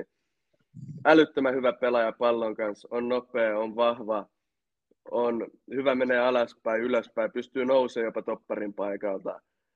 Kun se tuli Dortmundissa, mä mietin vähän, että pystyykö se niin ottaa Cityssä iso rooli, mutta onhan se ollut tärkeimpiä pelaajia jäänyt mieleen ihan tuolta Baselin ajoista lähtien, kuinka lahjakas kundi ollut ja nyt se on ulos mitannut sitä, niin ei Akanji yhtään huono valinta. Jotenkin Dias vaan tuli itselle jostain syystä mieleen, kun sitä hehkutetaan aina niin paljon. Joo, no munkin oli pakko joku Cityn pelaaja ottaa, vaikka mä Citystä tykkään, mutta jos nyt viimeisen 11 ottelun perusteella valitsin, niin sitten mä olisin valinnut Minksi ja Konsa, mutta, Joo, mutta ei, vedetä, ei vedetä niin paljon paljon kotiin päin kuitenkaan. Tota, mitäs toi vasen puolustaja? No, futisromantikkona tekisi mieli sanoa Dan Burn. Iso mies, älyttömän nopea, kovaluinen, ei välttämättä paras ylöspäin, mutta hyvän kauden vasempaa pakkina, vaikka taitaa olla koulutukselta toppari, niin ehkä me joudun antaa se oikeasti Dan Burnille, että tämä on ollut tähän mennessä aika Newcastle painotteinen, mutta tavallaan on myös ansainnut se. Joo, onhan tota, Newcastlein, Newcastlein puolustus ollut kuitenkin sarjan paras, niin, niin, niin sen ymmärtää. Kun miettii, niin ei tässä nyt ihan liikaa vasempia puolustajia ole edes, ketä voisi valita. Morenokin on ollut vain puolet kaudesta. Jos tämän puolikkaan kauden perusteella valitsisin, niin Moreno valitsisin siinä tapauksessa, mutta, mutta, yeah. mutta se, ehkä, ehkä mäkin valitsisin sen Dan Burnin, koska ei ole ketään muutakaan jotain valita siihen. Joo, nimenomaan. Se tulee jotenkin eka mm. mieleen, koska Chinchenkokin on ollut hyvä, mutta en mä kuitenkaan näe sitä puolustussuuntaan niin hyvänä, vaikka se on hyvä puolustaakin, mutta jotenkin Dan Burn tulee ekana mieleen, kun puhutaan valioliigan vasemmista pakeista tällä kaudella. Kyllä. Ei noin, ei noin Robertsonit vakuuta ja itse asiassa Tottenhamin paras pelaaja ollut Ivan Perisic tällä kaudella, vaikka vasent wingback on vetänytkin, mutta vanha herra interlegenda Perisic on vetänyt aika hyvän kauden Spursissä, että on ollut ottelussa toiseen Spursin paras. Niin on, niin on, se on kanssa totta. Ei olisi ollut huono valita sekään. Mutta mennään sitten hyökkäävämpiä pelaajia, eli oikea laita, linkki tai hyökkääjä. Oikea laita, linkki tai hyökkääjä. Ehkä mä ehkä se on oikea laitelinkki kautta hyökkää. Se on ehkä pakko antaa Sitin kaverille, mutta se on vähän kyseenalaista, että ken, kenet mä sinne laittaisin, kun siellä pyörii vähän eri kundit. mutta äh, en mä voi sitä ehkä Citylle antaa just tuon takia, koska siellä, se on vähän ollut vaihtelevaa. Ehkä mä antaisin jopa, en mä en kyllä vaan antaa siellä Bukajon Sakalle, koska sekin on ollut niin epätasainen. Ketä mä oikealle laittaisin? Mä laittaisin ehkä ei Mahreska ei ole pelannut niin paljon, mutta kun Mahreski on pelannut, se on pelannut ihan hyvin. No mä laitan oikealle hyökkäykseen Mahres kuitenkin. Mä tykkään vaan Mahresista. Pakko se on sinne Joo. laittaa. Onhan se Mahreski aina vaarallinen, kun hänet, kun hänet vasemmalla laittaa yhtä JGtä sinne, niin mu- muuten pärjää ihan hyvin. Tota, kyllä mä ton itse valitsin mukaan jo Sakan siihen, se on pelannut kuitenkin vahvan kauden, ja jo, joku Arsenalin pelaajakin pitää sitä joukkueeseen. On, no, mutta mäkin mietin viime aikoina, tässä kun mä katsoin just City-peliä, niin Saka, jotenkin jäi vähän vaisuksi, niin sen takia ei halunnut mainita sitä. Joo, kyllä. Kyllä. Tota, mitäs keskikentän keskustaan kaksikko? Siihen olisi kyllä hyviä vaihtoehtoja paljon, mutta jos kaksikko pitäisi valita, niin siihen kyllä pitää saada joku hyökkäävämpi vaihtoehto, vähän enemmän pihkata, pihkatappikin ehkä. Tai sitten voi vetää ihan kylmästi vaan silleen, että jos siinä on kaksi keskenttää, niin kyllä ehkä pakko toiseksi laittaa Martin Udegaard, ehkä jopa, vaikka se ylempää kenttääkin viihtynyt, mutta kesken, kyllä tämän kauden perusteella Martin Udegaard on pakko ehkä nostaa esille. Ja kyllä tekisi mieli sanoa Granit Xhakakin, kun on löytänyt uuden kevään mutta kuitenkin Udegaard on ollut se ykköskundi siinä tavallaan Gunnersin tulemisessa, niin kyllä se Martti Udegaard on pakko mainita näissä keskusteluissa. Ja en tiedä, rehellisesti tuollakin Newcastlessa on semmoisia kundeja, mitä siinä voisi mainita. Citylläkin on hyvä keskentä, mutta Kevin De Bruynenkin mä lasken vähän hyökkäävämmäksi pelaajaksi. Ehkä Kundogankin on taas se varma, mutta Kundogan ei ole semmoinen, joka herättää musta liikaa tunteita. Et tekisi mieli mainita sitä. Et se on vähän tämmöisiä mielipidekysymyksiä, mutta just Bruno Guimaraes on pelannut hyvän kauden. Joelinton on ollut tosi hyvä. Tuohon voisi nostaa tosi monta. Ehkä Kyllä. mä voisin nostaa jopa Joelintonin siihen Odegaardin keskikentälle. Vähän tämmöinen Newcastle-mainen joukkue. Joo, se tulee, se tuli vähän puun takaa tuo Joelinto, mutta onhan sekin hyvin, hyvän kauden pelannut niin kuin Gimares ja Ödegaard. Ja on tossa paljon hyviä vaihtoehtoja, mutta itse valitsisin tuon De Brynen. Jos valinta on Ödegaard vai De Bruyne, niin se menee mulla De Bruyne. Niin, siinä on ollut, ollut näissä ollut näissä ratkaisuhetkissä kuitenkin se, joka on kantanut Sitin, Sitin arsenaali ohi. Ja nyt mä vedän yllätysvedon ja sanon Douglas Lewis toiseksi keskikenttäpelaajaksi, koska on ollut Villan paras pelaaja tällä kaudella mennyt ihan älyttömästi eteenpäin. Että mun mielestä ansaitsee vähän enemmän kehuja, mitä se on toistaiseksi saanut, kun se pelaa aika pelaa sellaista roolia, missä ei saa niin paljon tota kehuja tai ei näy niin paljon välttämättä, mutta nyt on tullut myös maaleja ja syöttöä, niin Joo, Douglas niin, Luis on niin, kyllä pelannut hyvän kauden. En tiedä, oliko viime vuoden lomailut Brasiliassa tehnyt teränsä. Siellä, en tiedä, onko nykyinen tyttöystävä vai sen aikainen. Niin ehkä se teki terää sitten kauden tehdä valmistautumiseen, että kävi vähän kotioloissa lomailemassa tai jotain vastaavaa. Kyllä, se voi olla, se voi olla. Tai sitten se voi olla, että Una Emery on saanut näistä pelaajista vähän enemmän irti kuin Steven Gerrard. Joo, ei toi Tusinen Gerrard hirveästi tunteet ikinä ole herättänyt.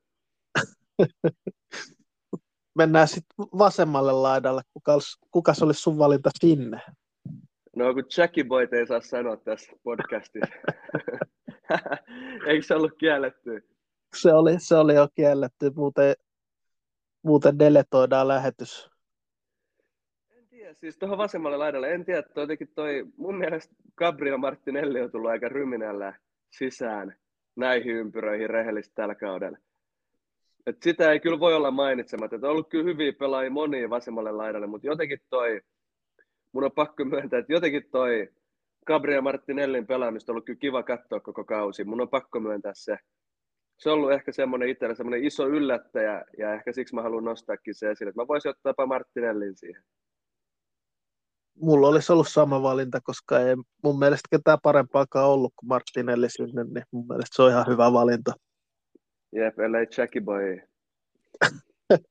no, tehot ei ole kuitenkaan niin hyvät, että siellä voisi olla ihan tota... Ei, ja Martinelli on ollut tehokas, nimenomaan tehokas, ja on koko ajan vaarallinen pelaaja, sanotaan näin, mikä on musta tosi tärkeää tuonne hyökkäyssuuntaan. Ja sama juttu on Mahreesille. Miksi tykkään valita Mahresi ja Martinelli, että ne on uhkaisille laitapakille, että ne on tosi haastokykyisiä pelaajia, että tavallaan laitapakki ei saa hengähdysaikaa siinä se, se on just näin, se on just näin. Mutta sitten mennään tuohon kärkipariin, niin ket, ketkä olisi sun mielestä kaksi parasta hyökkääjää tältä kaudelta? Ihan periaatesyistä, jos me katsotaan ihan maalintekijälistaa, että siellä olisi perusnimet er, Erlin Holland ja Harry Kane. Sitten siinä on Ivan Tony on tehnyt paljon maaleja, mutta en muista paljon se on tehnyt Voidaan, voidaan so, sopia, että ei valita Hollandia eikä Kanea. Joo, koska, ne on ollut kuitenkin on kyllä... ylivoimaisia siellä. Joo, ja Holland on muutenkin semmoinen koko vartalokyrvän näköinen jätkä, niin ei sit voi puhua, että en mä tykkää siitä yhtään. Ihan ihan mulkuoloinen jätkä ja mulkun näköinen jätkä, vaikka eihän se ulkonäölle mitään voi, mutta voisi käydä parturissa ainakin tai vaihtaa parturiin. Sanotaan näin kiltisti ja Harry Kaneista en tykkää muutenkaan, että jotenkin Harry Kane on aina vituttanut. Jostain syystä, en tiedä, että onko se se, se en tiedä mikä Harry Kaneissa vituttaa, mutta en ole ikinä tykännyt siitä hirveästi, vaikka onhan Harry Kane ihan loistava pelaaja, ei siinä mitään, mutta ei silti herätä itse sille isompia tunteita niin kuin Hollandkaan, paitsi vastenmielisiä. Ja pakko myöntää, että tuo Ivan Tony, en ole nähnyt Brentfordin pelejä niin paljon, että mä nostaisin ehkä Ivan Tony siihen sen takia vaan, koska mun mielestä Ivan Tonylla aika monta rangaistuspotkumaalia tällä kaudella, en ole ihan väärässä välttämättä. Joo, Brentford on saanut aika paljon rankkareita, niin sehän on niitä painanut sisään aika hyvällä prosentilla. Että on, on monta mun on, mun on pakko sanoa, niin kär, kärkipari pitäisi ottaa, niin mä melkein ottaisin siihen, vaikka Alexander Isak ei ole koko kauden tehnyt paljon maaleja, mutta se on nuori lupaava jätkä, tulee olemaan iso nimi tulevaisuudessa. Eritrean lahja ruotsalaiselle Fudikselle Alexander Isak. Niin mä voisin laittaa jopa Isakin toiseksi hyökkääjäksi. Ja kukas menee Isakin kärkipariksi, niin se on isompi kysymys. Mä mietin Dominic Solanke tai, tai ketä muut siihen voisi olla. Esimerkiksi Kelechi Ineacho tai Michel Antonio, mutta ei niitä ehkä voi mainita näissä ympyröissä tällä hetkellä. Mites toi Olli Watkins? Olli Watkins on ollut kyllä hyvä, piristävä. Rehellisesti tällä kaudella Olli Watkins on vähän yllättänyt mua, että ennen en ollut ihan mikään suuri fani, mutta tämä kausi on vetänyt hyvin. Mutta ehkä Alexander Isak ja vittu toi toinen on kyllä paha. Siihen mä en osaa sanoa ketään fiksusti. Mm, Alexander Isak ja ehkä se on pakko sanoa Ivan Tony, koska se on vaan tehnyt niin paljon maaleja. Joo, no ei ole nyt huonoja, mutta mä, mäkin vedän kotiin päin sanon Olli Watkinsin toiseksi ja pistetään tuo Callum Wilson, joka on pelannut kanssa aika hyvin. Varsinkin on tosi hyvin, joo, on. Ratkaisuhetkillä viime aikoina, niin siinä olisi kova kaksikko, vaikka Wilsonkin vihaa villaa, mutta näillä mennään. Näillä mennään, mutta joo, toi Isakki oli vähän itse tuommoinen hakku, että eihän se koko kautta on niin hyvin pelannut, mutta kyllä se Isak parhaimmillaan on ihan niin kuin aika vaikeasti pideltävä jätkä, iso, vahva, nopea ja taitava. Tulee mieleen vähän Thierry Henry tietyllä tavalla.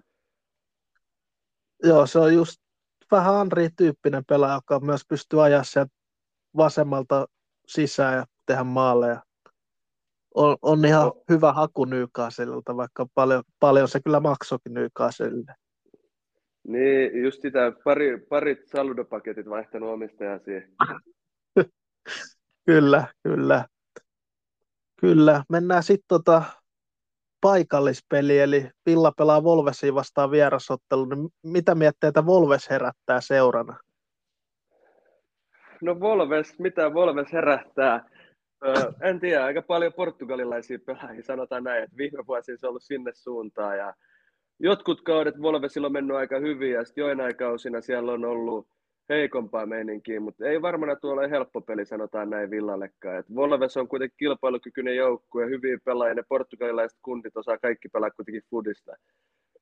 Vaikka häviskin Brightonille nyt 6-0, mutta jos miettii kaikki pelaajat, mitä siellä on avauksessa, niin kuitenkin ihan ok laadukkaita pelaajia. Ja vaihdoskin on vanha herra Joe Mutinho, Pablo Sarabia kumppaneet, niin on laadukas nippu vaihos tulee no. myös se korealainen He Chang Wang, joka on musta ihan vaarallinen itse asiassa pelaajana, niin ei tuole helppo, ei tuole helppo, helppo pyhtää pelinä Villallekaan, vaikka on vähän heikosti mennytkin Volvesilla. Joo, ei tule varmasti helppo peli olla, ja Volves kierrotti valmentaja ja palkkasi tuon Hule Lopet, Lepe, Lopete Kuin, niin mitä, mitä mieltä sä oot Lopetekuista? Mä en, mä en ihan hirveästi tunne tai tiedä koko miestä. Ei itse mitään, ei mullakaan hirveästi mitään harma, harmaita aavistustakaan sen aikaisemmista. En muista edes, missä on aikaisemmin valmentanut näin suoraan sanottuna. Kyllä, kyllä. Mutta tota, puhutaan Volvesista aina kun mennään villaan, niin ketä sä pidät sellaisena pelaajana, joita villan puolustuksen pitää varoa Volvesilta, eli sellaisia vaarallisia pelimiehiä? No tekisi mieli sanoa, jos mennään kymmenen vuotta taaksepäin, niin legendaarinen George Elokobi, maailman isoin, maailman isoin laitapakki. Jos sä muistat Elokobin. Kyllä, kyllä. Legenda Legendaarinen va- va- valioliiga legenda, hauskan näköinen jätkä. Olisi sopinut näyttää vähän Terry Crewsilta, samanlainen kehonrakentaja. No, niin on, niin on, niin on. Ei se, ei se futarilta näyttänyt, mutta sitä oli hauska katsoa ja siihen aikaan, kuka siellä oli edes valmentajana? Mä en enää muista, se oli se brittikundi, harmaa Olis- hapsi. Olisiko ollut Mick McCarthy? Joo, Mick McCarty, niin aina Elokoobi halailista saatana iso ja ei nyt pitkä, mutta ihan saatana leveä ja tankki vasen pakki näytti enemmän podarilta kuin futarilta, niin tosta toi Volves ehkä jäänyt itselle parhaiten mieleen, että jos Elokobi pelaisi, niin eniten mä varoisin, että mä en törmäisi vaan Elokobiin, koska voisi tulla pari mustelmaa. Mutta ehkä niinku, ei, mutta sitten kun katsotaan nykyaikaa, kun mennään Elokoobista nykyaikaan, niin onhan siellä älyttömän vaarallisia pelaajia, niin kuin Adama Traore parhaimmillaan, Baby Oilit pinnassa, niin onhan se inhottava pideltävä kelle tahansa puolustajalle tässä maailmassa. Et nopea, vahva, öljytty, hyvä kroppa. Ei ehkä tehokkain kundi, mutta luo uhkaa koko ajan. Ja totta kai Podense, mun mielestä vaikka Daniel Podense ei välttämättä tehoja tee niin paljon, niin kyllä mun mielestä se on aika liukas kundi, että siinä voi olla uhkaa. Totta kai Matteus Kunhakin välillä väläyttelee, mutta pakko sanoa, että toi Diego Costa aika mulkkurunkkari, niin ketä tahansa toppari vastaan Diego Costa pelaa maailmassa, niin ei ole kiva ilta. Vaikka ei ole hirveästi maaleilla loistanut tällä kaudella, niin on kuitenkin keltaisia kortteja ja punaisia kortteja saanut tällä kaudella, niin ei tuo ole kiva vastustaja ikinä. Et sanotaan näin itse, Diego Costa on semmoinen inhottava vastustaja, mitä vastaan välttämättä olisi itsekään kiva pelata, kun koko ajan sattuu ja tapahtuu.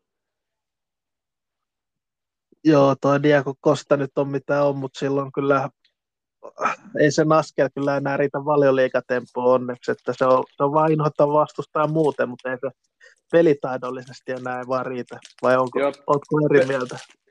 en mä tiedä, ei varmaan riitäkään, kun mä mietin Diego Costa, että onko se nytten, taitaa olla, onko se 88, niin se on 34, mutta oikeasti Diego Costa oikein ikä taitaa olla lähempää 50, että se on ollut tota ikädopingia joskus, että pelasi 30 15-vuotiaiden ja pääsi sitä kautta huipulle, niin ei ihmekään, että ei jalka nouse enää. Kyllä, kyllä.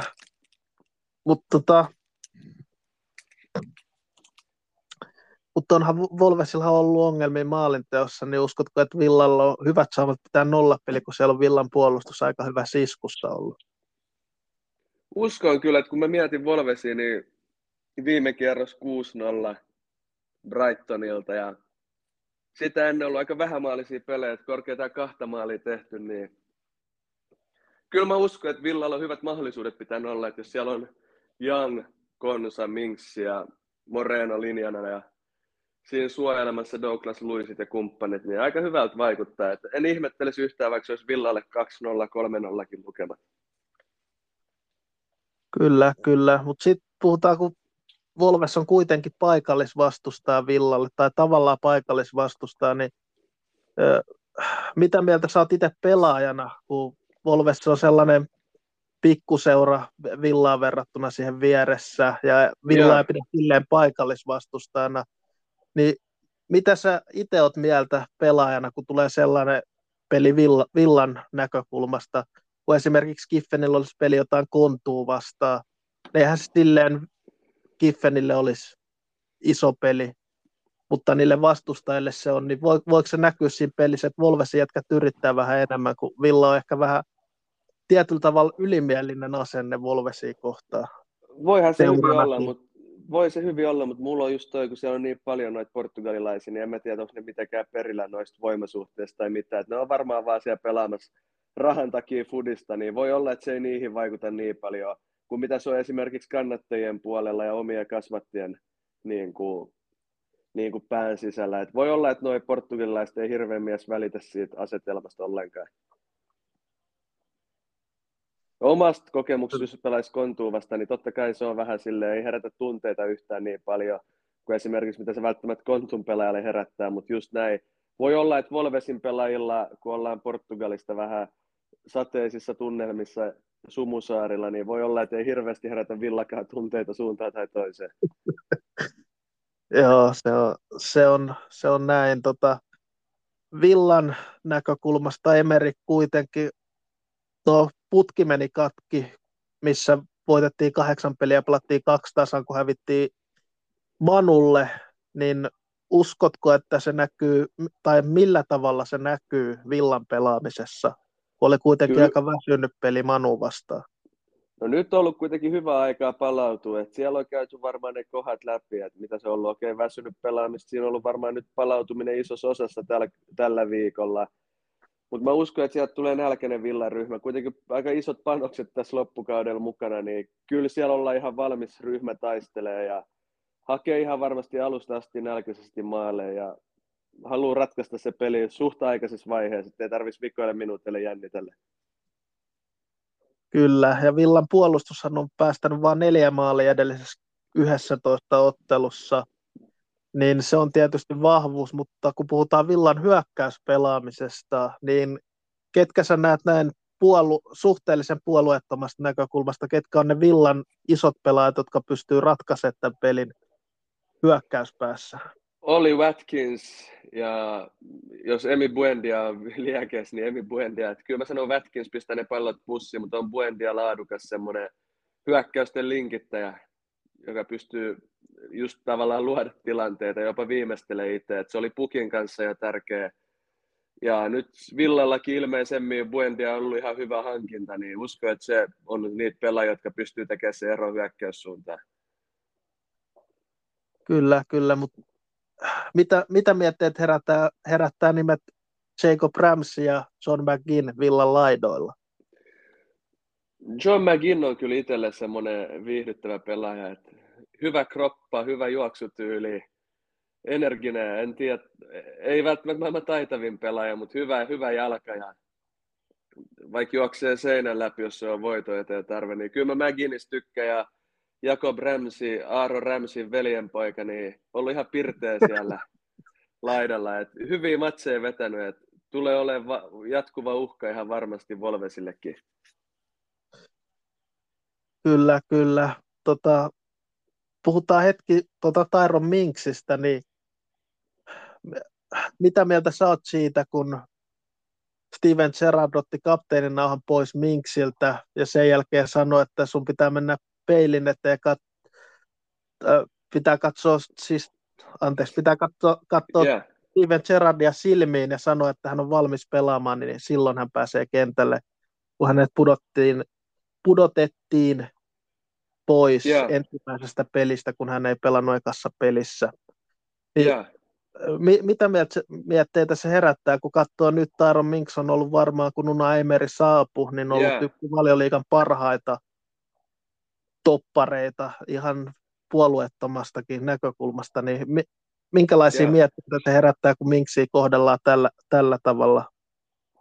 En tiedä, vähän erikois, koska mun mielestä Minksi on ollut monta vuotta kantavia voimia, kantavia voimia Villalle ja on tykätty pelaaja, ollut kannattajien keskuudessa ja arvostettu pelaaja ja sitten sieltä tulee joku tusina Gerard, Gerard Merseyside, että minkä puheesta ei saa mitään selvää, tulee änkyttää sinne, niin ihmetteli vähän tätä ratkaisua, mutta toisaalta eipä toi Josh McGinnkään huono valinta siihen ole. En tiedä, oliko idea ottaa Minksit paineet pois, mutta kyllä mun mielestä Minksi kapteenista on. Ei, ei olisi ehkä pitänyt tehdä tuota ratkaisua. Rehellisesti sama juttu, kun hyypiät vietiin nauha puulis Gerardille, niin ihan typerä juttu, koska ei Gerard ole ikinä ollut mikään luontainen johtaja, mikä nähdään siinä, että se menetti myös Villassa pukukopin luottamuksen aika nopeasti, kun on, onhan Gerard vähän semmoinen mikkihiiriluonteinen jätkä.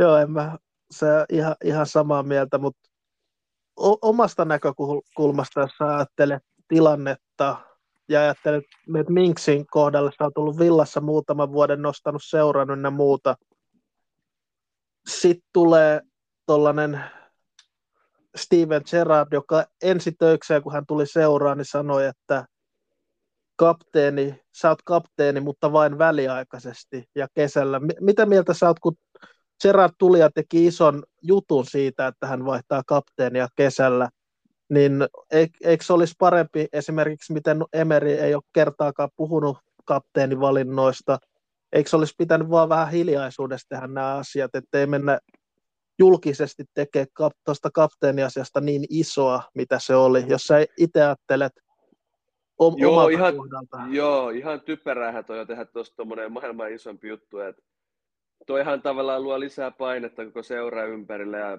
periaatteessa puheaiheet pyörii väärissä aiheissa, alkaa tulee, että onko tässä jotain välirikkoa valmennuksia Minksin välillä, kaikkea tuommoista turhaa ylimääräistä, joka varmasti vaikuttaa sitten joukkueenkin esityksiin.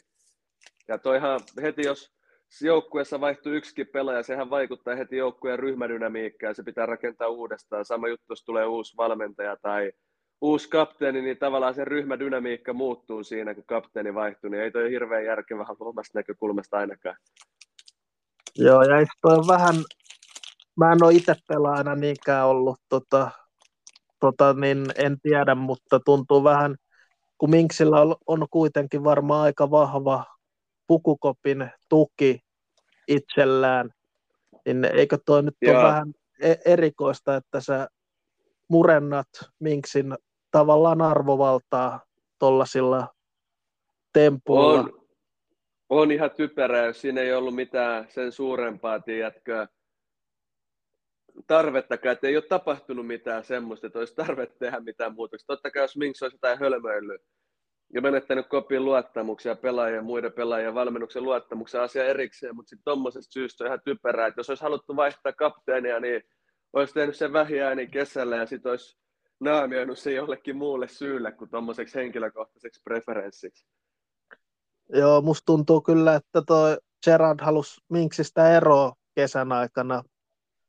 Öö, sa, saako saman kuvan siitä, mitä häntä kohdeltiin tuossa tota Gerardin loppuaikoina? Ihan varmasti, ihan varmasti, että se on kuitenkin laadukas toppari ollut seurassa pidempään, niin varmasti halusi siitä eroa. Musta tuntuu, että Gerardillekin oli idea tuoda vähän omiin pelaajia sisään seuraa. Ja totta kai uusi valmentaja tulee aina, niin se haluaa tuoda omat pelaajat sisään, omat luottokundit pikkuhiljaa. Niin ehkä siinä oli idea, että, että se olisi just savustanut Minksi ulos ja saanut tilalle jotain, mitä olisi itse halunnut sitten. Joo, no onne, onneksi tämä, tämä ei onnistunut tämä Gerardin temppuilu, voi, voikaan näin, näin sanoa. Tota, tota, tota. Mites toi Volves-peli vielä, niin onko sun lopputulos veikkauksia? Joo, Villa 2-0. Yksinkertaista, mutta helppoa. Kyllä, mä oon samalla Olli linjalla. Vätkins, Olli Vätkins ei kuitenkaan tee ottelu kolmeen maaliin ainakaan. Ehkä kaksi voi tehdä todennäköisesti yhden ja sitten joku muu tekee toisen, niin se on 2-0. Joo, mä, mä oon vähän samoilla linjoilla. Mutta mennään vielä tuohon kapteeniasiaan sen verran, mikä mun piti sanoa, mutta tota, että jokaisella... Val... murtoa? Ei, se, se on huippukapteeni Kiffenille kyllä, että vai Joo, ootko eri mieltä? Se, se, se, se, on kyllä semmoinen 2010-luvun alternative rockerin näköinen kapteeni, että ei siinä mitään, mukava mies. Hyvä kapteeni, kantaa eik, ylpeästi. Eik, eikö se ole vähän kantaa... sama tyylinen, tyylinen kuin John McGinn? Seve on vähän John McGinn tyylinen, mutta onhan Seve tavallaan komehempi mies kuin Josh McGinn, että ei siinä mitään. Että muuten karismaat, karismaattinen johtaja Seve tulee kaikkea kanssa juttuun, hyvä valinta so, pitäisi vähän treenaa ehkä hauiksi lisää, niin kapteeninauha istuisi vielä paremmin, mutta sitten siihenkin eteen on selkeästi tehty töitä talven aikana. Eikä etureppukaan kasvanut, niin on tykännyt kyllä. Kyllä, kyllä. Ja mun ongelmahan Gerardin suhteen oli siis se, että teki siitä ison diilin, ei niinkään se, että valitsi oman kapteenin, koska jokaisella valmentajalla on oikeus valita oman kapteeninsa, niin se ei häirinnyt mm. mua niinkään. Että... Ja mäkin mm. on kuitenkin ollut myös loistava viime aikoina ollut, ollut nimenomaan sen kapteenin nauhan arvoinen pelaa viime aikoina vai? On, on vai ehdottomasti, että kyllä mä itse tykkään just Josh McGinnin pelaamisesta. Se antaa kyllä kaikkea irti kentälle, mitä Kropasta saa. Et olisi kiva nähdä se Sean Dushen valmennuksessa vielä joskus, että minkälainen se olisi siinä. Et se olisi aika Sean Dushen näköinen pelaaja itse asiassa varmasti. Joo, no niin, niille ei välttämättä ihan lämpimimmät välit ole, jos, jos noista Dean Smithin sanoja on uskominen siitä, mitä John McKin ja Finn Dice vaihtoi ajatuksia yhdessä pelissä, mutta Mutta eihän se haittaa päivä. mitään. Ei, ei mitä mä toivon, että Sean Duche olisi joskus vielä villan valmentaja, niin siinä olisi vähän fiilistä. Joo. Vai ootko eri mieltä? Mä, mä oon vähän eri mieltä. Mä toivon, että Emeri on vielä pitkään villan coachina, niin se siinä Dice ehtii eläköityä toivottavasti siinä vaiheessa. Jo. Mä toivoisin sit, jos Duche ei tule, niin sit Suomen paras valmentaja Maka Tukiaisen jälkeen Toni Koskela voisi tulla sinne. Et hyvää tulosta klubissa, niin Skappari tulisi johtaa joukkoja edestä Birminghamin suunnille. Ei, ei to, toivottavasti myöskään Toni Koskela ei saavu villaa. Mieluummin, mieluummin Mako Tukiainen kuin Toni Koskela villaa. Mutta Toni Koskela on semmoinen tyylikäs moderni valmentaja villakangastakissa, niin sopisi hyvin tuonne Englannin kentille. Ei riitä. Mä oon pari kertaa ollut sa- samaa seuraamassa vieressä tuota klubin 04, kun Koskela oli siellä, niin täytyy sanoa, että ei, ei jättänyt kovin hyvää kuvaa itsestään, mutta nämä on näitä, nämä on näitä. Just näin, just näin. Mutta tota, jos tässä, kiitos, että pääsit tähän lähetykseen Pyry, ja toivottavasti pääsit joku toinen kerta myös tulemaan vähän Joo, oli, oli, oli, oli, oli, kiva jutella ja todellakin, että sit kun kutsu käy, niin mielellään, mielellään tuu juttelee, kun itsekin on vähän semmoinen, että juttu menee loppuun kesken, niin tästä tuli varmaan kohtalaisen pitkäkin jakso sen takia, kun tarinaa riitti, mutta ihan hauskaa oli ja tuu mielelläni, mielelläni uudestaan, että kiitos kun pääs Holttea ääntä, ääntä tekemään tässä. Kyllä, kyllä. Kiitos vielä ja kiitos kaikille kuuntelijoille, jos jaksoitte loppuun asti kuunnella ja antakaa ihmeessä palautetta toivottavasti moni uusi kuuntelija löysi myös perille. Toivotaan, toivotaan, että kuuntelijat löytää hyvän laadukkaan sisällön ja jaksaa kuunnella mua. Sekin olisi plussa.